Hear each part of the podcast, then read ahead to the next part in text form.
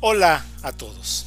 Les mando un saludo y como siempre mis mejores deseos, esperando que todo salga tal y como lo tienen contemplado. Amigos, estamos terminando el año 2021, estamos por comenzar el 2022, pero lo más importante es que ya estamos de salida de esta pandemia que nos ha vuelto locos, que nos tiene de cabeza y les aseguro amigos que pronto, pero muy pronto, todo lo que hemos vivido, solo quedará en un mal recuerdo. Mis saludos, mil bendiciones y les recuerdo mi nombre. Soy Jorge Gallo García, director de investigación y mundo paranormal. Y en esta ocasión, antes de iniciar la cápsula de hoy, les doy las gracias por sus comentarios y agradezco profundamente que sigan este sitio. Del mismo modo, con esta cápsula vamos a iniciar la temporada 3 del podcast de investigación y mundo paranormal el sitio que les lleva las historias más fantásticas e increíbles sobre los temas que más les agradan. En esta ocasión vamos a platicar sobre el origen, las leyendas y toda la clase de rumores sobre un pueblo que ha sido mal visto, maltratado y calumniado a través de los años. Este es el pueblo gitano.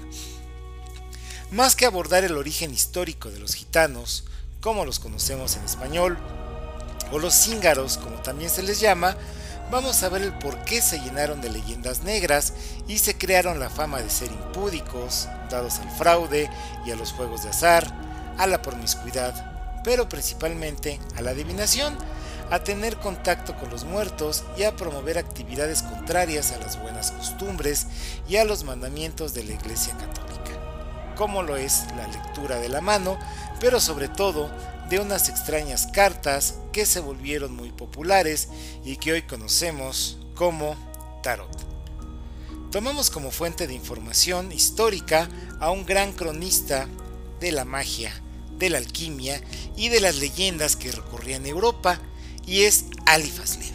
Y que muy pronto, amigos, haremos al menos un par de entregas para conocer su vida e interesante trabajo. Según cuenta Alifas Levi, fue a mediados de 1400 cuando a Francia comenzaron a llegar hordas, familias enteras de personas morenas que hablaban un idioma que no era posible identificar, pero que guardaba cierta similitud con los idiomas y lenguas habladas en Egipto y las zonas cercanas.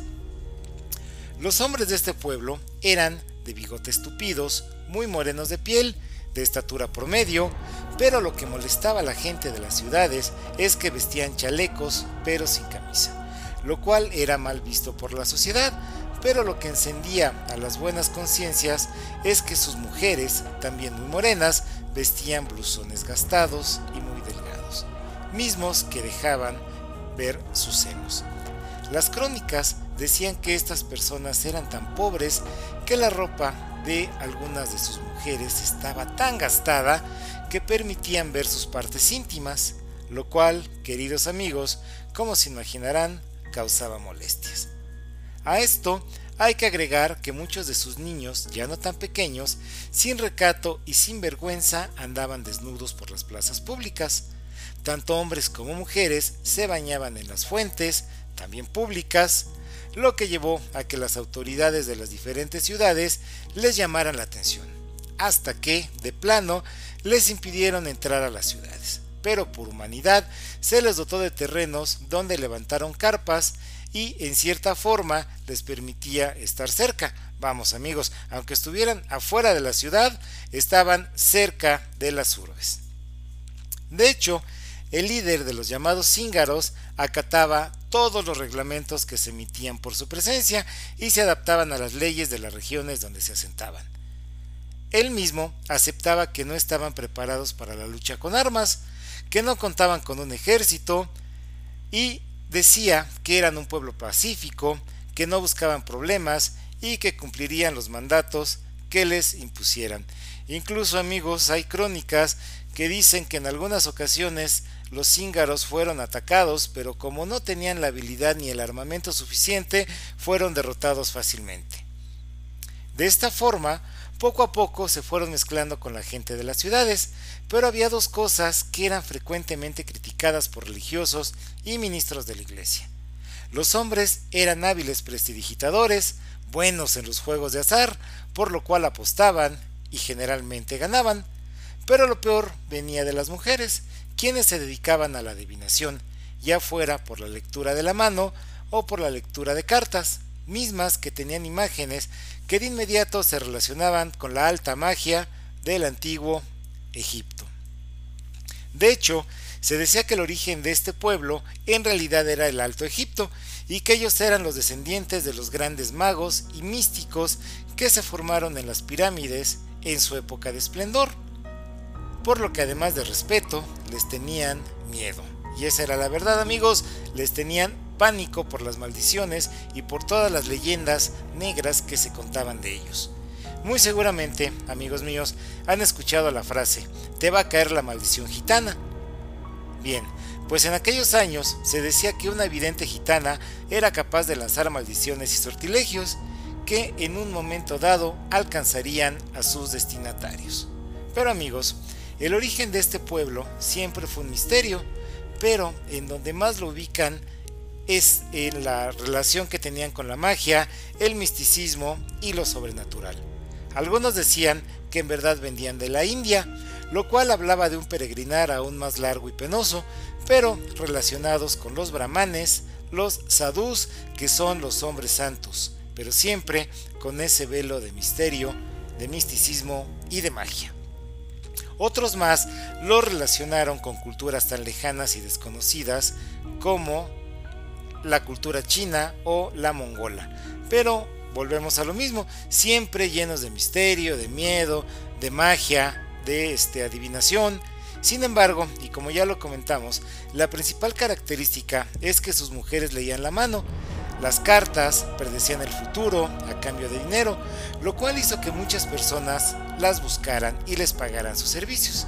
Incluso se cuenta que algunos nobles y gente de las altas clases sociales pagaban buenas sumas a cambio de saber lo que les deparaba el destino, incluso para mandar maldiciones y sortilegios.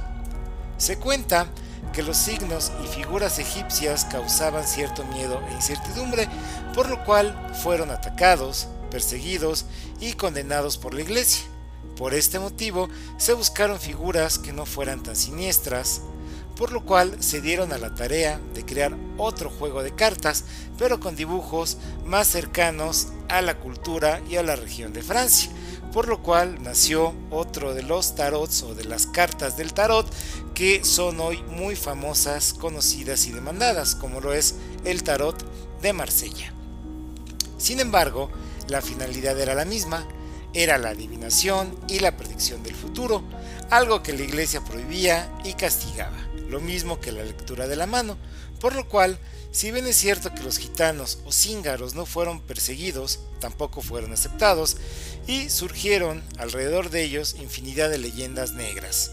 A los niños los espantaban diciéndoles que si se acercaban a un gitano, éste les robaría la sombra. Se decía que los hombres eran ebrios, holgazanes y violentos. En fin, amigos, esta es la historia de un pueblo del que aún hoy no se sabe bien a bien su origen, pero que sin duda ha permanecido presente en la imaginación popular por la lectura de las cartas, la imagen de las pitonisas, la lectura de este, la bola de cristal, pero sobre todo por el tarot. Gracias por su tiempo. Les recuerdo, mi nombre es Jorge Gallo García director de investigación y mundo paranormal, los invito a que nos siga en nuestras redes sociales, Facebook, YouTube, el sitio web y por supuesto este podcast. Gracias y hasta la próxima.